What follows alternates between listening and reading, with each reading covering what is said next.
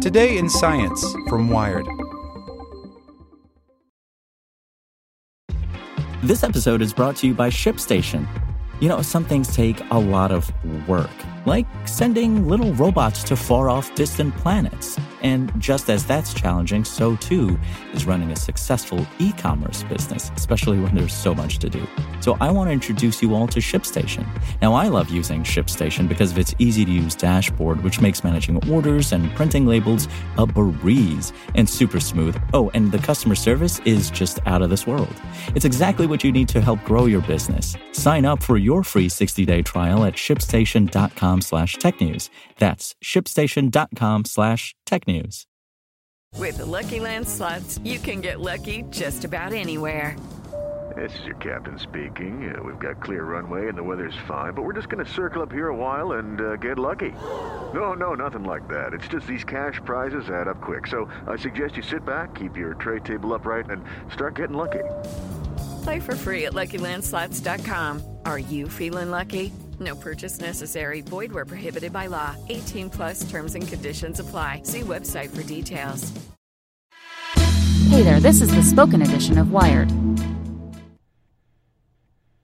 23andMe wants you to share even more health data by Megan Molteni. Almost exactly a year ago, 23andMe earned the right to tell people what diseases might be lurking in their DNA. Since then, the consumer genetic testing company has turned tubes of spit into health reports for thousands of its customers. You can learn how your genes might predispose you to eight diseases with a well known genetic component, things like Parkinson's, Alzheimer's, and most recently, breast and ovarian cancers. But these limited genetic red flags are rare enough that for most people, there's not much for 23andMe to report back. Lots of people, though, get migraines, and allergies, and depression. 23andMe says it wants to help them too, not by extracting insights from their DNA, but by harvesting the wisdom of the crowd. For the last few weeks, the company has been quietly rolling out a new health hub where customers can share information about how they manage 18 common health conditions. They get to see which treatments work best, according to other users' personal reports. And 23andMe gets a bunch of data it didn't have before. It's not hard to see who's getting the better side of the deal. Each so called condition page provides some information unique to 23andMe, says product manager Jessie Inchauspé. She highlights how customers can look at the prevalence of a given condition among their spit kit sisters and brothers.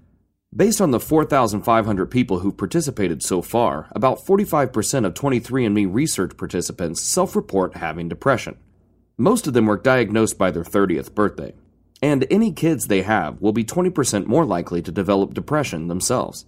Unlike the company's health reports, though, the conditions pages won't tell you how likely your genes are to give you depression, just how much of depression generally is attributable to DNA according to the company's data and its reading of the scientific literature.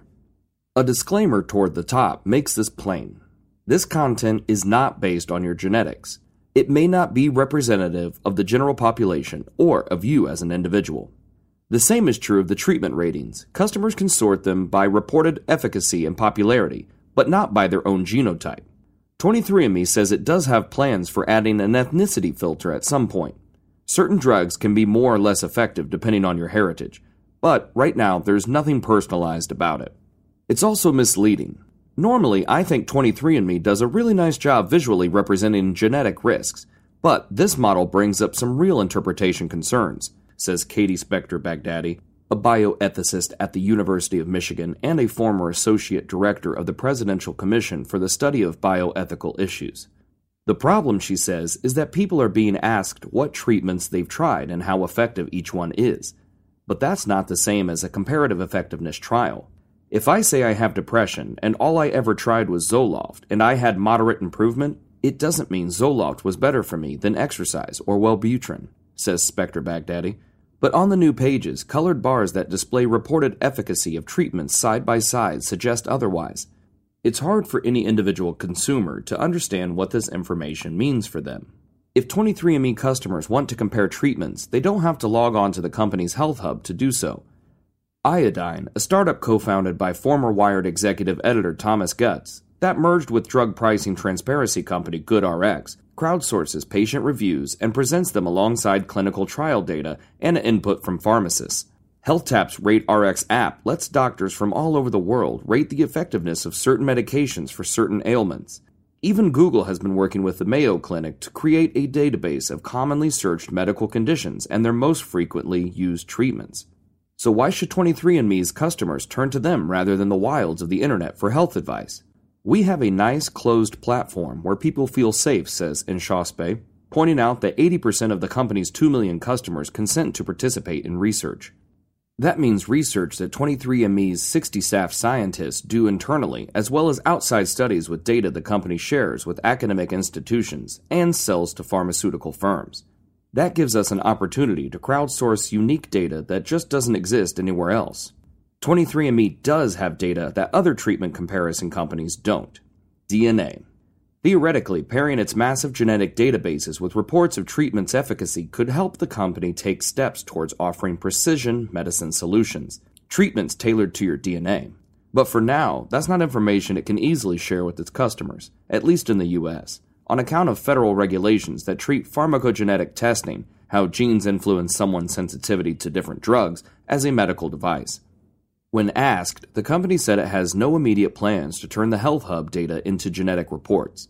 We view this as a separate product, says Inchauspé, but 23andMe has already shown its interest in pharmacogenetic testing.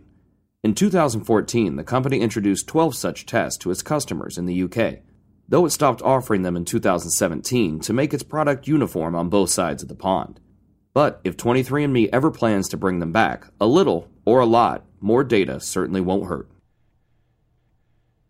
Hey guys, it is Ryan. I'm not sure if you know this about me, but I'm a bit of a fun fanatic when I can. I like to work, but I like fun too. It's a thing. And now the truth is out there. I can tell you about my favorite place to have fun Chumba Casino. They have hundreds of social casino style games to choose from, with new games released each week. You can play for free anytime, anywhere and each day brings a new chance to collect daily bonuses. So join me in the fun. Sign up now at ChumbaCasino.com. No purchase necessary. VGW. Void were prohibited by law. See terms and conditions. 18 plus.